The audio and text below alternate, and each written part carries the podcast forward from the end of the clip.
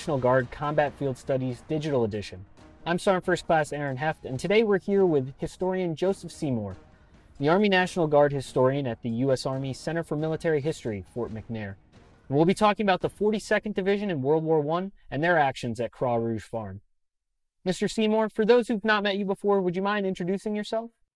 Uh, yes. Um, I spent 10 years in the uh, Pennsylvania National Guard, where I was an armored crewman uh, tanker.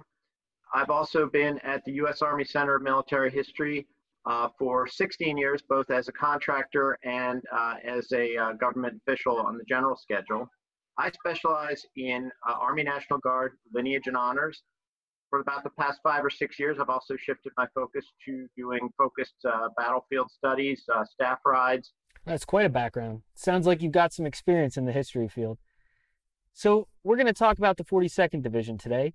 Can you tell us what makes them so unique in World War One?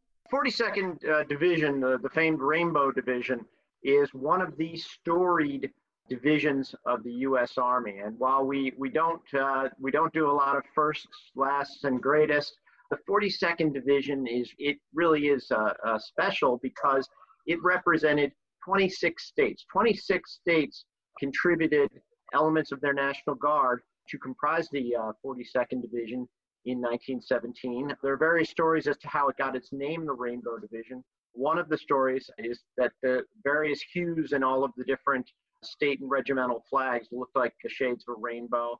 Another story is that uh, in order to create this division, it would have to stretch from one end of the rainbow to the other.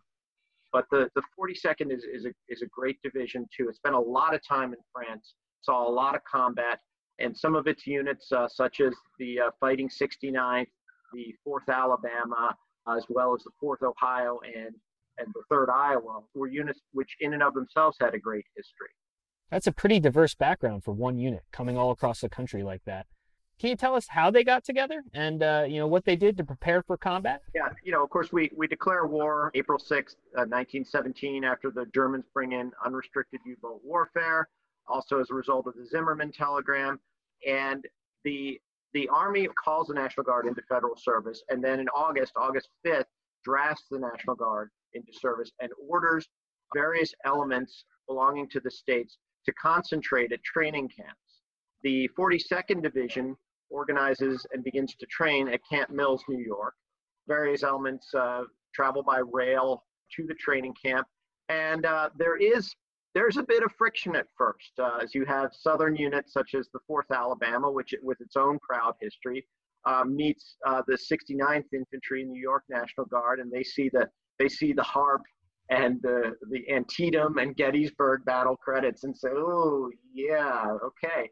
But for the most part, apart from usual soldierly, uh, you know, disputes and, and bragging rights, uh, the division comes together under General Menoher, and they ship for France. Uh, they're actually they're one of the earliest divisions to arrive, and there's there's a bit of a schism. There there are references to National Guardsmen being you know tin soldiers or strike breakers.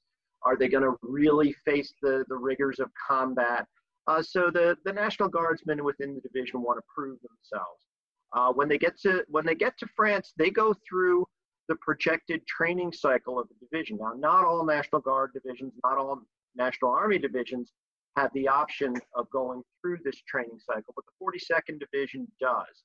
Uh, they they go from training with English advisors, British advisors, then they go to training with French advisors, then they're sent to uh, a series of quiet sectors where they learn uh, the rudiments of trench warfare. They're sent first to the Baccarat sector, um, then to the Lunéville sector, which the soldiers call Looneyville.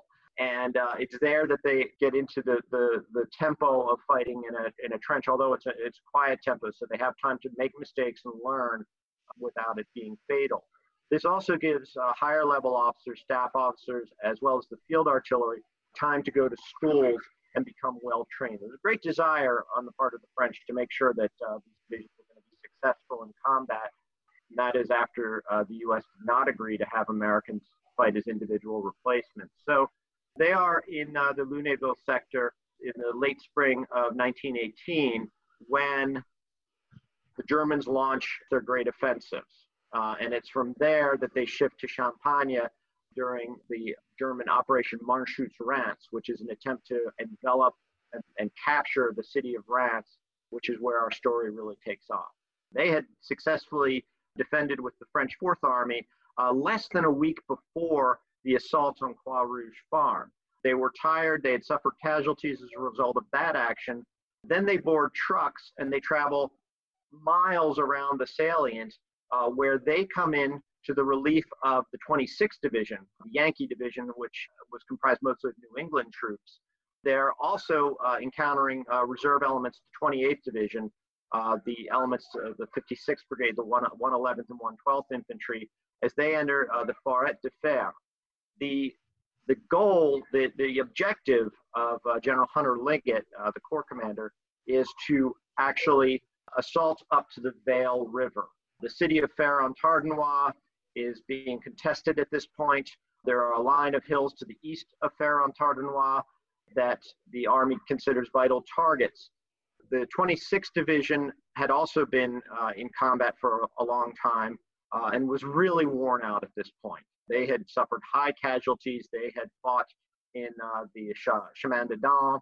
They were they were really worn out, and the 56th Brigade had had been leapfrogging all the way up about 20 kilometers from Chateau Thierry. So now it was the 42nd's turn.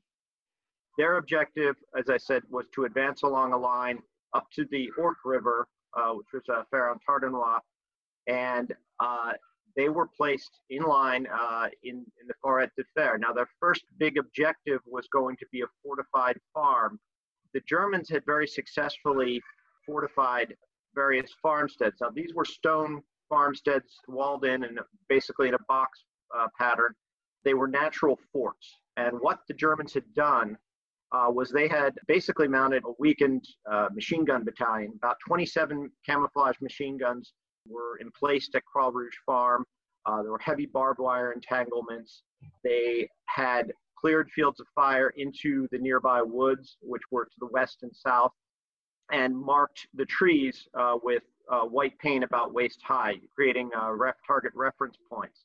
About a kilometer behind uh, Rouge Farm was a German ammo dump. So their lines of resupply were, were very close and, and readily available. They also uh, had access to uh, indirect fire to support this. So this was a very strong German position, very typical of the battlefield in uh, Champagne. The Germans were going to slow the Allied advance with a series of these fortified machine gun positions. They were going to prove to be very tricky, very costly targets to try to take out. Now, as I said, the 42nd Division arrives by truck in, in line. Their main supply route is a single road from Chateau Thierry that is also the main supply road for French divisions and for the 26th to 28th Division. So every division that's moving into line is using this road. So traffic jams are frequent, there's congestion is high.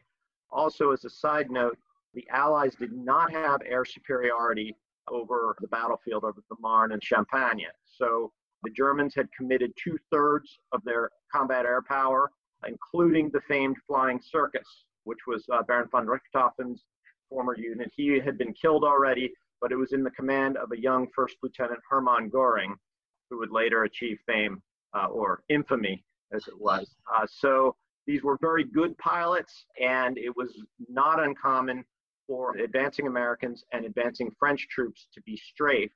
So Croix Rouge Farm is not going to be an easy objective for the 42nd. This is all to underscore the fact that the 42nd had no sooner arrived in position uh, than they get orders to assault positions across into uh, Croix Rouge Farm. Now they are they are situated behind a wood line, and as they are assembling, uh, the Germans, which have very good aerial reconnaissance and very good battlefield preparation, they call in an artillery barrage. This makes things very difficult for the 42nd. Their supply line, as I said, is difficult. Their, the 117th ammunition train, which is responsible for providing them with, with ammunition, cannot or will not move uh, ammunition up. So machine gun ammunition grenades, and 37 millimeter ammunition is in short supply. Uh, to make things worse, it's raining. As, as they're mounting their assault, a, a light rain uh, begins to turn to a steady rain as they're beginning uh, their assault. This makes visibility uh, very, uh, you know, very poor. Uh, so they receive their, their order at about 1540. The Germans promptly uh, begin a barrage.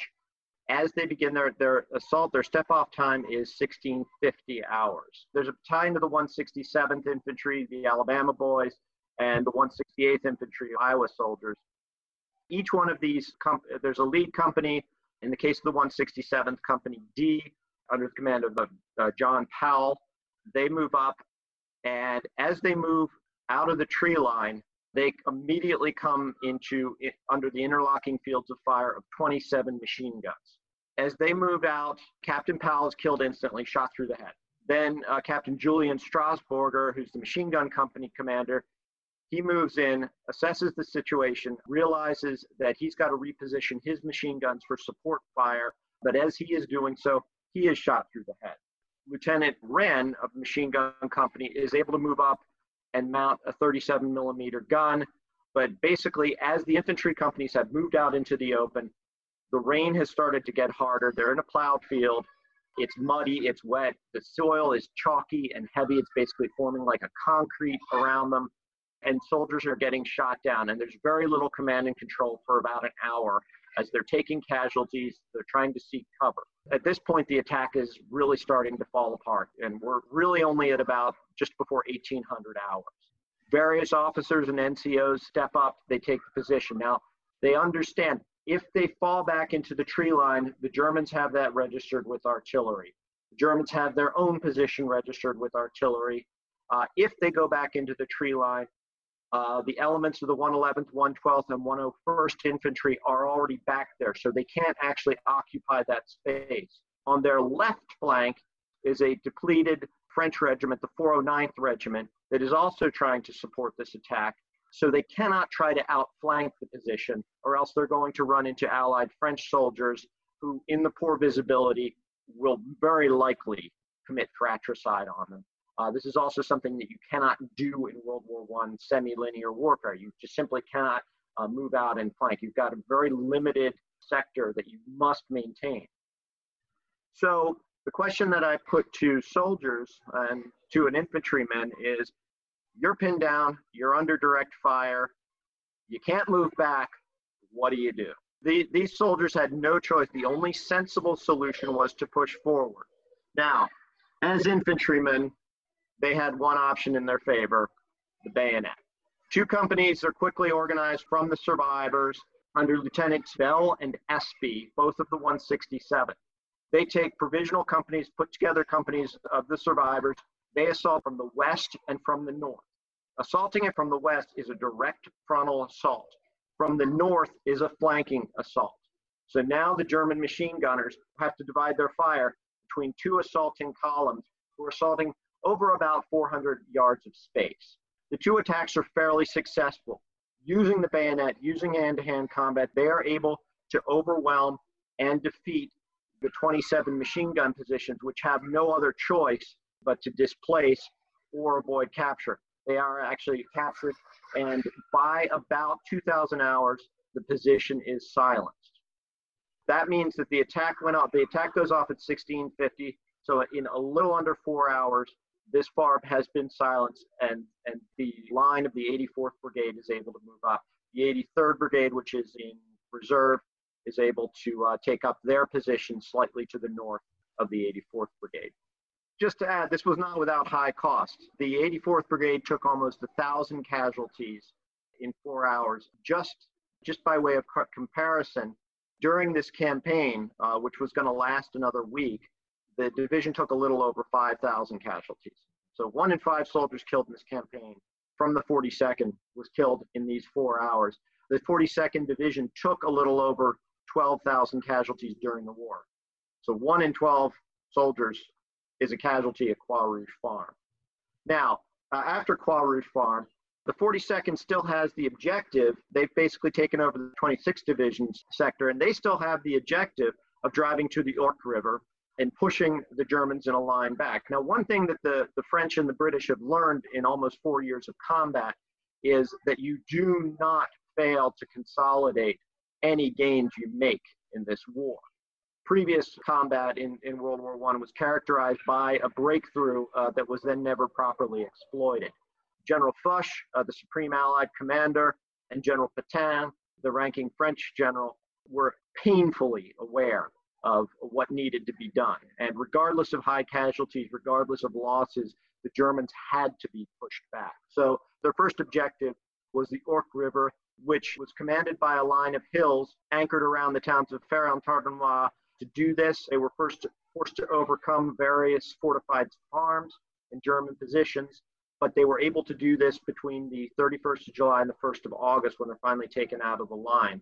The uh, 42nd would go on, they would take their objective on the Ourcq River, and later during the Meuse-Argonne offensive, they would be called in again and they would take the Côte de Châtillon, yet another fortified farm. They would continue to push north all the way to the armistice. So this was a division that would see a lot of combat, a lot of fighting, and would take a lot of ground in its time in France. So they're one of the first divisions over. You know, they cut their teeth on the Marne. They, they fight across the Ourcq River and all the way to the end on November 11th.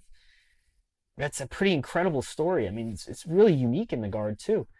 So if I'm a soldier in the 42nd or, or any National Guard division, really, and I want to know more about my unit's history, where can I go to find more out? Is there is there a place that has all these resources? Yes, uh, CMH does support military training and uh, Army staff rides. For those who are interested, we do try to maintain a lot of uh, backing material. Uh, here actually is a, a, great way if you want to read off on uh, fighting at the Marne, the fighting that I just described. We maintain campaign uh, pamphlets that are very portable, uh, so they're good things to have in your cargo pocket. If you visit us at history.army.mil, you can see about a lot of the services that CMH provides. If you're interested in the history of your current unit, you can look through the uh, lineages that we have or contact us directly. We also are uh, working to open the Army Museum uh, quite soon. So you've mentioned your involvement in a staff ride program. Can you tell us about these trips you take to France and, and what they're like? Oh, of course, yes. Well, we, we support the uh, National Guard Training Division uh, in providing staff rides to France. Uh, it's a great way for soldiers to connect with their history. Virtually uh, every single National Guard division that fought in World War I is perpetuated in some way in today's National Guard. And it is a great way for us to take soldiers to the actual battlefields where they fought. And when we do, we will take you there. We can walk you through these battles. We can take you through each step in the Battle of Croix Rouge Farm, the Battle for Fismes, uh, the Meuse-Argonne. Depending on where your division, where your battalion was, we can take you to that spot, walk you over the ground, and give you a lot of uh, training that you can take away and apply to your current military education we strongly value military education. This is really part of our chartered uh, mission. You know, I'm a bit partial to the program. Uh, back in 2019, I was there with CMH at Croix Rouge Farm. You know, I stood there on that ground, saw saw what was left of the buildings and the and the bunkers and the positions, and you know, heard those stories from from the historians of what the 42nd Division went through right there where where it occurred. Um, you know, it was, it was an incredibly inspiring experience.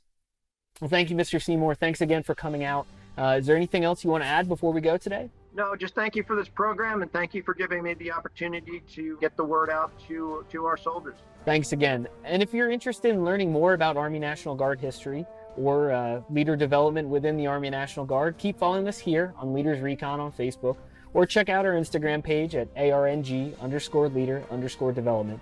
We'll be featuring periodically history of different National Guard units, leader development opportunities across the force, and different programs that we offer out of the National Guard Bureau.